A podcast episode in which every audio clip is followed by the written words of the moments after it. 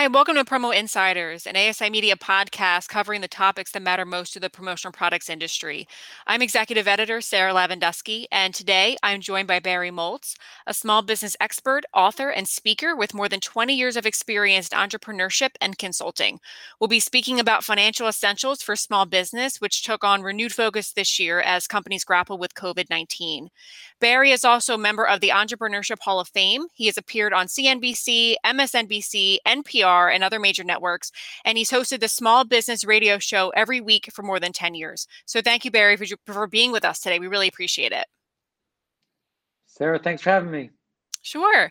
And if anyone has any questions for Barry, please put them in the comments and we'll address them as time allows.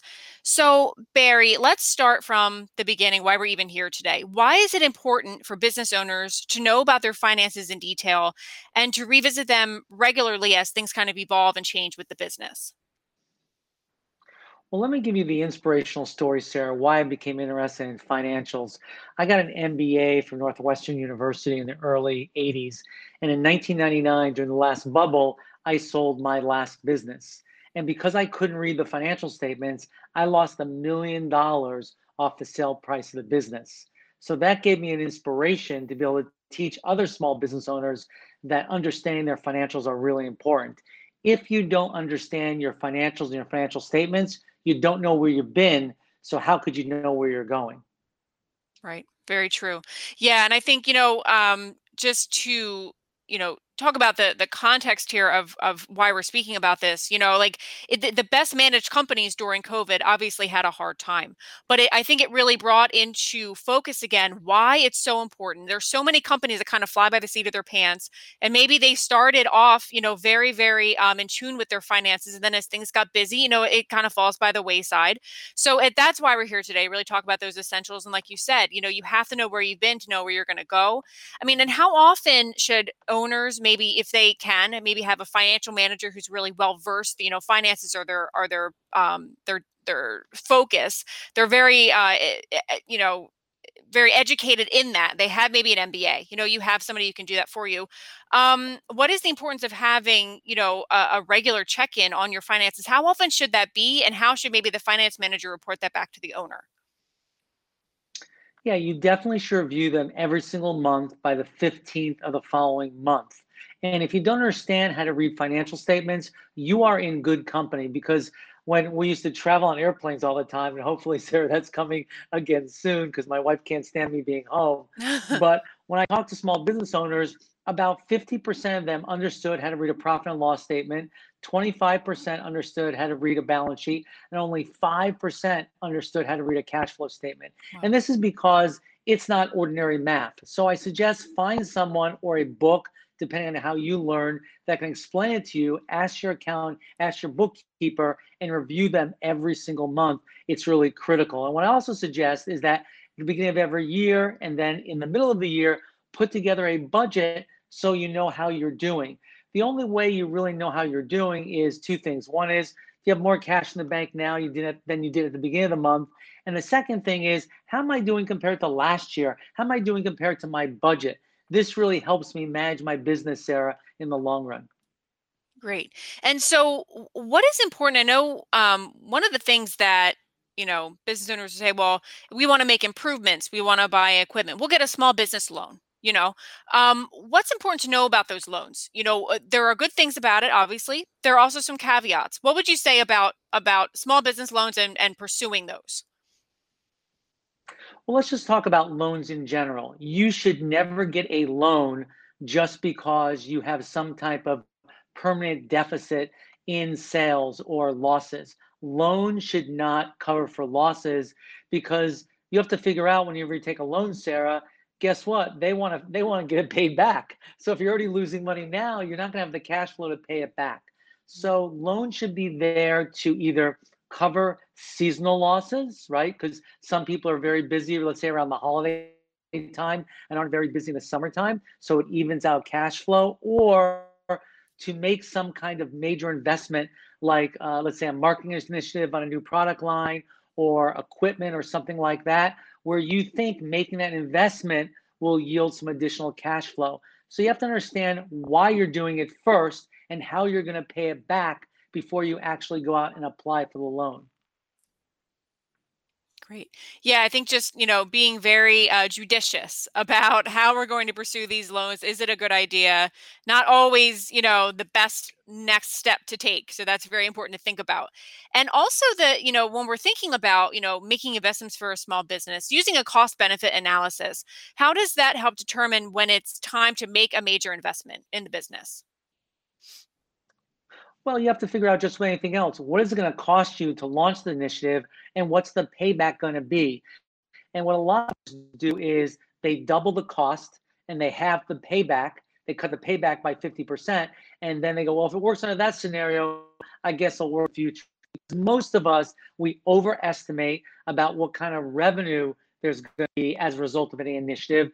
And then what we also do is we underestimate what it's going to cost because as small business owners, we're just so unbelievably positive because we weren't, we would never own businesses. Right. Yeah, that eternal optimism, right? so, one of the things that, you know, is not always it's it's not everyone's favorite is, you know, getting paid um, making sure that you actually have that cash flow in and you're actually getting paid for the work you're doing. And not everybody pays on time or early, right? Like it's sometimes a struggle. So, what would you say makes for a strong billing strategy? And what are some suggestions for making that a little more streamlined? Yeah, again, we have to understand customers that don't pay aren't customers, they're collection problems, right? My friend who's an attorney says the transaction's not over till the check clears the bank. So let's be very clear about that. Just because you did the work doesn't mean you're going to get paid on it. It doesn't mean that you're going to be able to secure the profit. I believe that most B2B uh, customers really do want to pay their bills. And I also believe, Sarah, that the squeaky wheel does get the grease. So a couple things there. I believe that you should be billing right after you complete the job. Don't bill once a month, right? Don't bill uh, every two weeks. Bill the client if right after you do the work. Now, that is if that client has credit. And remember, credit is a privilege, it's not a right. People have to earn the credit, they should actually get credit. So let's say you do give someone credit. What you do is you send out your invoice. A couple days later, you have your bookkeeper call and say, Did you get my invoice? They say yes or no. If they say yes, you go, When is it scheduled to be paid? Whenever it's scheduled to be paid, you, you have the bookkeeper put down their calendar when it's going to be paid. And then a few days before it's going to be paid, you have the bookkeeper call again. Is it still get scheduled to be paid on this date? And if the client says yes, and you don't receive the check in a couple days, then you call again. This is the way to be the squeaky wheel and make sure that if your client isn't paying all their bills on time, you're the one that actually does get paid. Mm-hmm, mm-hmm. Great. Yeah. Well said. And so that actually leads well into the next question, which is, you know, top tips for managing cash flow, which is really the lifeblood of a business. Without it, you don't have a business. So what is the first step? And I don't, right. I don't know, maybe you have some research, but people who are actually aware of, you know, their cash flow and where they are, um, what is the first step in getting a better handle on that when you're kind of, you don't know where to start? Yeah, this is a really important topic because remember, every single uh, business goes out of business for one reason they run out of cash flow, they run out of money. You can't pay your employees with receivables or anything like that or IOUs. So, first, you have to understand what is the cash flow for your business. Do you have more at the beginning of the month or at the end of the month? So, the poor man's cash flow statement is to take out your bank statement at the end of every month, look at the beginning balance, look at the ending balance, do you have more at the beginning of the month or more at the less uh, at the end of the month? If you're cash flow positive, you'll have more cash at the end of the month than you do at the beginning of the month. Now, every major accounting system, even the minor ones, they have something called a cash flow statement, which basically takes your net profit number and adjusts your cash flow depending on whether your accounts receivable, accounts payable, and inventory have gone up or down. It's a little bit too complicated to explain it in a Facebook Live, but again, if you don't understand how to read a cash flow statement, have your bookkeeper, your account explain it to you. Believe me, it's not easy to understand that. Mm-hmm. But you want to know do you have more cash at the beginning or the end of the month? Are you cash flow positive or are you cash flow negative? Because people that are cash flow positive, those are the ones that are going to build businesses. Because remember, when you're cash flow positive, you can either take that money out of the business or you can use that money to invest in other things. Mm-hmm, mm-hmm. So, um, We actually have a question from Melissa from ASI who's wondering what are your favorite tools for managing small business finances? So, are, are there some trustworthy, maybe software uh, packages that you would say are really good for somebody who just kind of, you know, doesn't know all of that nitty gritty, but still is really good at running a business? That, you know, they really want to have that tool at hand that can give them easy answers without having to have a full time finance manager or something like that. Well, again, if you're using, you know, Quicken or QuickBooks, or you're using uh, Zoho, or you know, any of these uh, any of these small business tools, they're all going to have reports that you can pull. Again, I would start with those. There's some fancy strap-on ones that will, you know, predict your cash flow in the future. That's not really where I would start. I would start by looking at the profit and loss statement, the balance sheet, and the cash flow statement every single month, and understand what those numbers are and how they change compared to your budget compared to what you did last year. Hmm. Yeah, it sounds like, you know, from what you're saying, it sounds like you know, you you may have robust software you're using, but it doesn't replace knowing your own business, right? You as a person need to know where your business is personally. Oh, right, right most people think they know in their head, but they don't. And yeah. unfortunately, most small business owners, they may have a bookkeeping piece of software like QuickBooks, but they don't look at the reports every single mm-hmm. month. And you have to if you're going to know where you've been and where you're going. Have the discipline to do it for three months in a row, and then maybe you'll enter reports. But if you start there, Sarah, you'll know 90% of what's going on. Right, right. Yeah. So one of the other things that really came into focus this year um, was having a, a an emergency fund, um, a rainy day fund, and, and, a, an emergency financial plan for if something happened. Now I don't know that a lot of companies had that before COVID, but COVID really put that into focus. And you know I think I'm sure a lot of companies just burned right through those emergency funds, but it doesn't mean it doesn't still have meaning. So what would you say about um, you know the first steps to to putting together a financial, an emergency financial plan, and also a kind of a rainy day fund for your business? So what I would do is I would run probably three different scenarios. I would run a scenario that says, what happens if my business goes down by 25%? What happens if it goes down by 50%? What happens if it goes down by 75%? How much cash, extra cash will I need to cover my losses?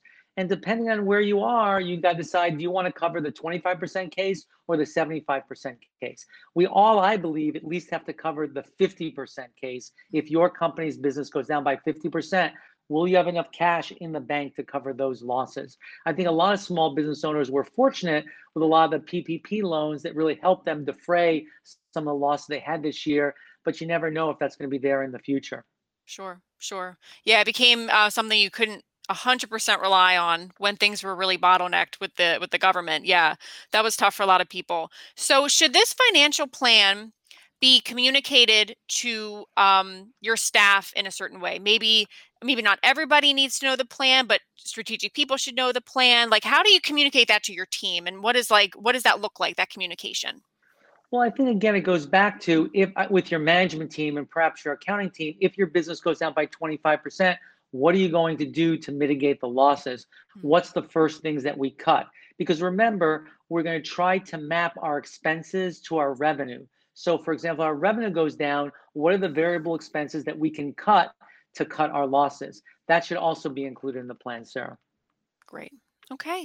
Perfect. Well, thank you, Barry, for being with us today. And for more small business tips, please head to asicentral.com slash news. Thanks for listening, everyone. We'll see you later. Thanks, Sarah. Thank you.